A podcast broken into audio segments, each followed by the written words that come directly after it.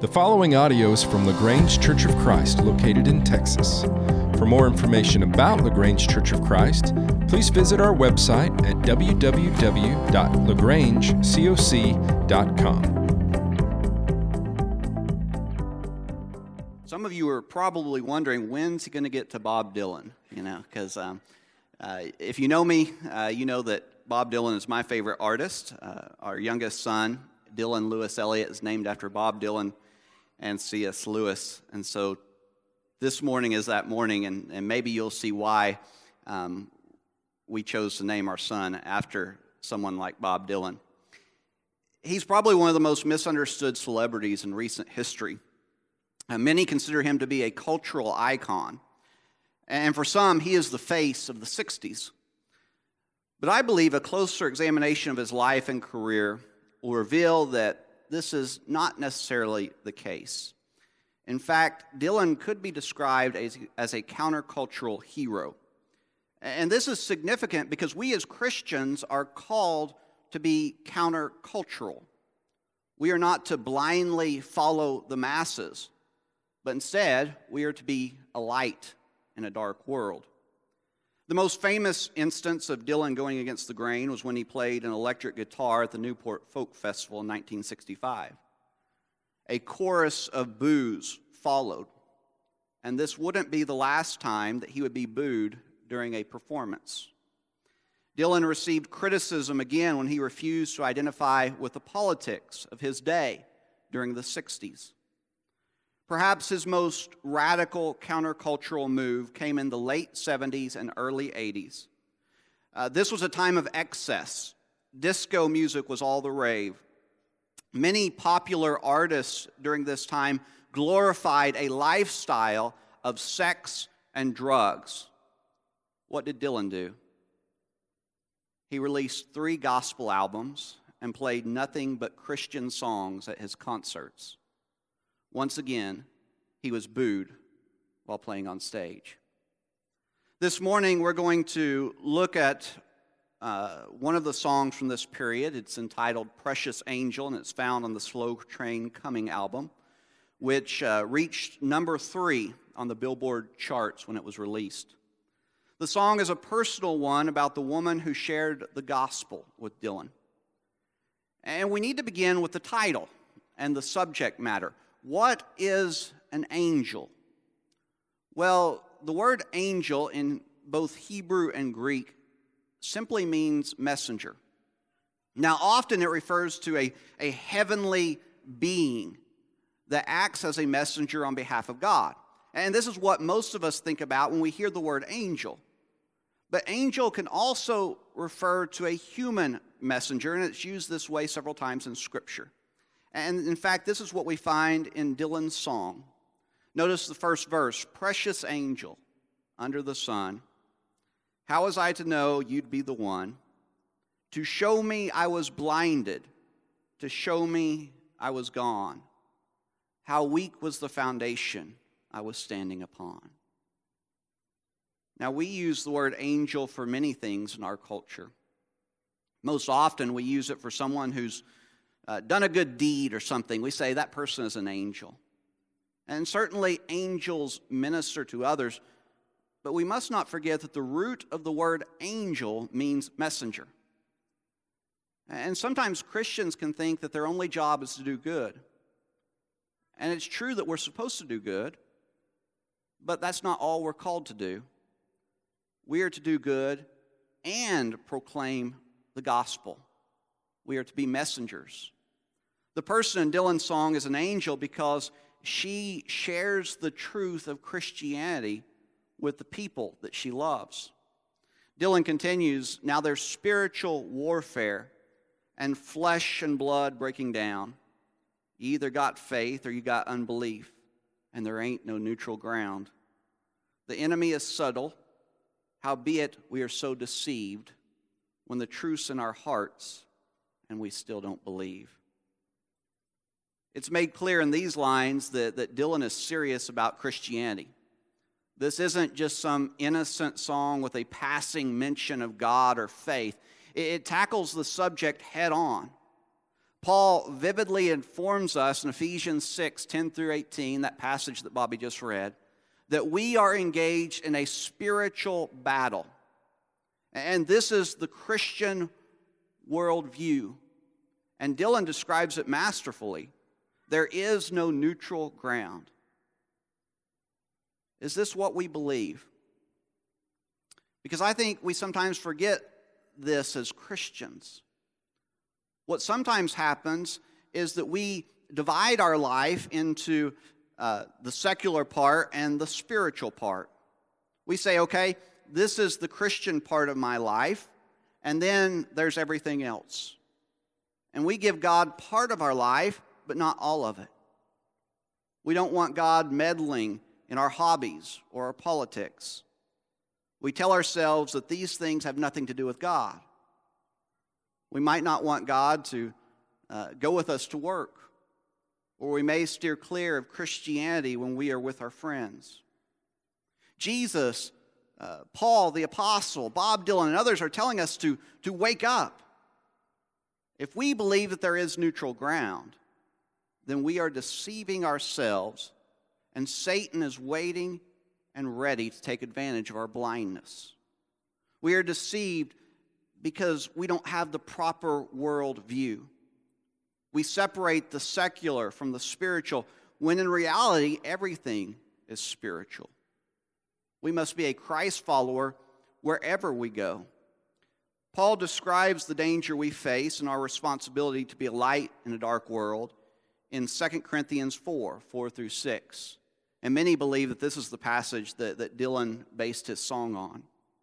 In their case, the God of this world has blinded the minds of the unbelievers to keep them from seeing the light of the gospel of the glory of Christ, who is the image of God. For what we proclaim is not ourselves, but Jesus Christ as Lord, with ourselves as your servants for Jesus' sake.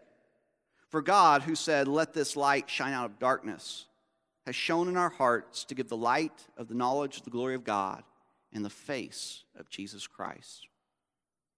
Satan is the God of this world. Yes, he has been defeated, but he still has power. And once we become a Christian, once we identify with Christ, we join an ongoing battle, whether we like it or not. And Satan is going to attack us because we have aligned ourselves with God, because we wear the name of Christ.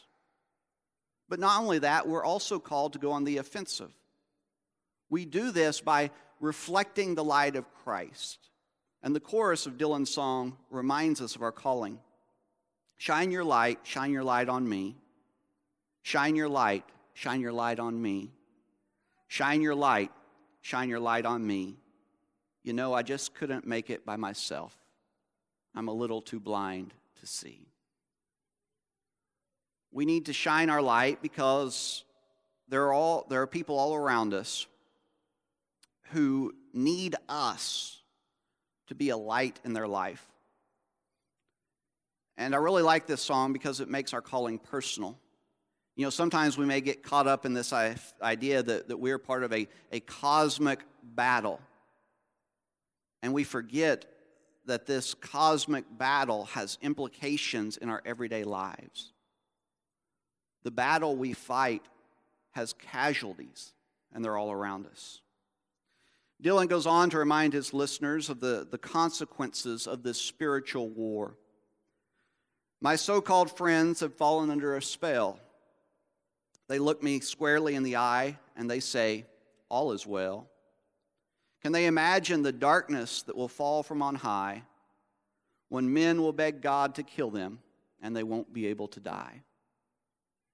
There is a judgment day that awaits us all and the way that we live our lives matters. We cannot go around thinking that all is well when in fact it is not. Sadly, though, this is the mentality of many today. We live in a culture that is growing more and more secular.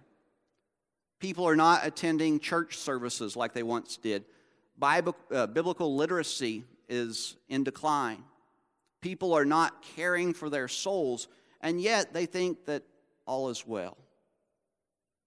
We then wonder why people are depressed, why people are unhappy, and why things such as violence are on the rise. It is because the soul is not being cared for. And our spiritual health is just as important as our physical or mental health. Think about the culture in which we live and, and think about the billions of dollars that are spent on exercise programs and, and therapists and mental health books, and then we completely ignore the well being of the soul. Obviously, the soul is something that, we, that should be cared for right now. It's part of who we are. And if we seek an abundant life on earth, then we must have a soul that has been nurtured and fed. Unlike our physical health, the soul is something that will be with us for eternity. And as Dylan points out in the song, there will be a time when it is revealed whether or not we have properly looked after our soul. It's kind of like if you entered a race and, you had six months to prepare for this race. And for those six months, uh, you didn't train. You know, you just sat on the couch and watched TV. And you simply told yourself, it's going to be okay. And then the day of the race comes, and there's no more hiding. And it's going to be obvious when you run the race whether or not you trained. Well, one day we're going to stand before God. And on that day, it's going to be obvious what we devoted ourselves to on earth. We can say that all is well, but God will know. Dylan next pens some lines that would be quite controversial in a world which idolizes tolerance. He says, Sister, let me tell you about a vision I saw. You were drawing water for your husband, you were suffering under the law. You were telling him about Buddha, you were telling him about Muhammad in the same breath. You never mentioned one time the man who came and died a criminal's death. Now, in our politically correct culture, um, Dylan would not get away with releasing a song like this today. He would be scrutinized and boycotted by the masses. In the 1970s, he was merely booed, but there were still plenty of people who took issue with his lyrics. And so, what's Dylan getting at with these verses? At first, it may seem like you know just some personal event in his life, but I think it's something that goes deeper. He seems to be critiquing a culture that has no problem with Buddha or Mohammed, but takes issue with people speaking about their Christian faith. At this time, there were several big artists who had turned to Eastern religions.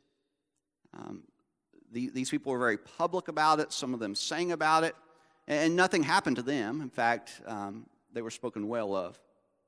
Yet when Dylan decides to sing about the Christian faith, he is booed and criticized. In the final verse, Dylan turns his attention back to the relationship between him and his precious angel, while at the same time looking to the future. Precious angel, you believe me when I say, what God has given to us, no man can take away. We are covered in blood, girl, you know our forefathers were slaves. Let us hope they found mercy in their bone filled graves.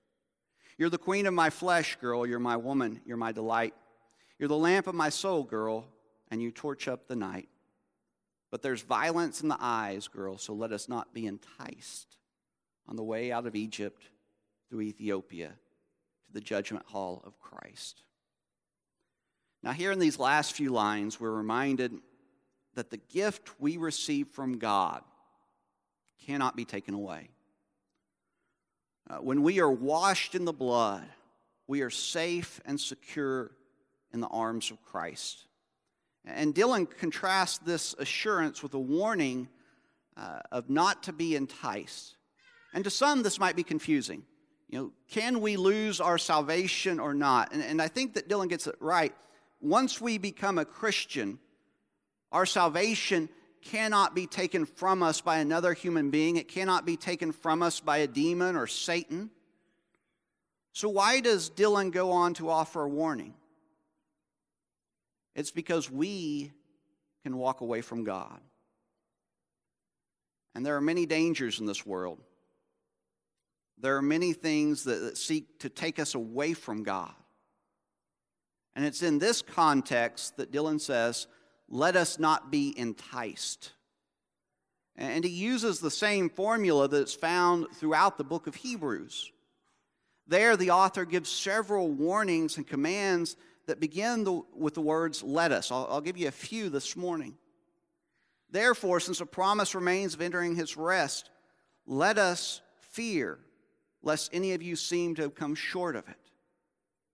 Let us therefore be diligent to enter that rest, lest any fall according to the same example of disobedience. Let us draw near with a true heart and full assurance of faith, having our hearts sprinkled from an evil conscience and our bodies washed with pure water. Let us hold fast the confession of our hope without wavering, for he who promised is faithful. 2,000 years ago, the writer of Hebrews encouraged a group of weary Christians with words like, Let us be diligent, let us draw near and let us hold fast. Bob Dylan now carries that tradition forward by saying to us all, let us not be enticed. And although he first uttered these words in 1979, it's something that we need to hear just as much today. In a world filled with hatred, let us not be enticed. In a world given to pornography and objectifying human beings, let us not be enticed. In a world where human relationships are replaced with staring at a screen, let us not be enticed. In a world where vitriol and rage are common online and off, let us not be enticed. So, what are we to do? Well, Dylan again pleads with us to Shine your light.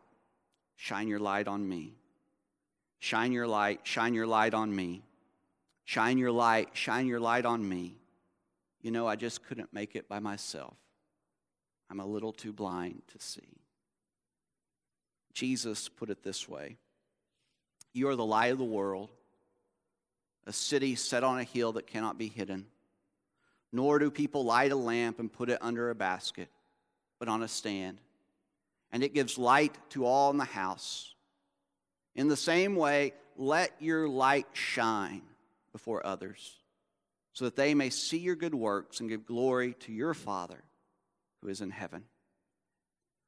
Rather than be enticed by the world, we are to shine our light for all to see. People are watching. People are paying attention because we do live in a dark world and they are desperately seeking a ray of light. The question is will we, as followers of Christ, provide the light that they seek? Will you do it this week while you're at work or while you're shopping for groceries? Will you seek out someone? Who is longing to hear the good news, and will you share it with them? Will you be a precious angel to someone in need? Let's pray. Father, we come before you this morning and we're once again reminded that we are in the midst of a spiritual battle that is ongoing. We're thankful that we have Scripture and that we know the end, we know the outcome of the battle. We're so thankful for Jesus who has defeated Satan. But we're also reminded that we must be careful, that we live in a dangerous and dark world, and that we must not be enticed. May we be lights to the people around us. May we be lights in this community. May we shine our light forth wherever we go so that others may come to know you. May we be messengers of your good news so that people can know about Jesus. It's in His name we pray. Amen.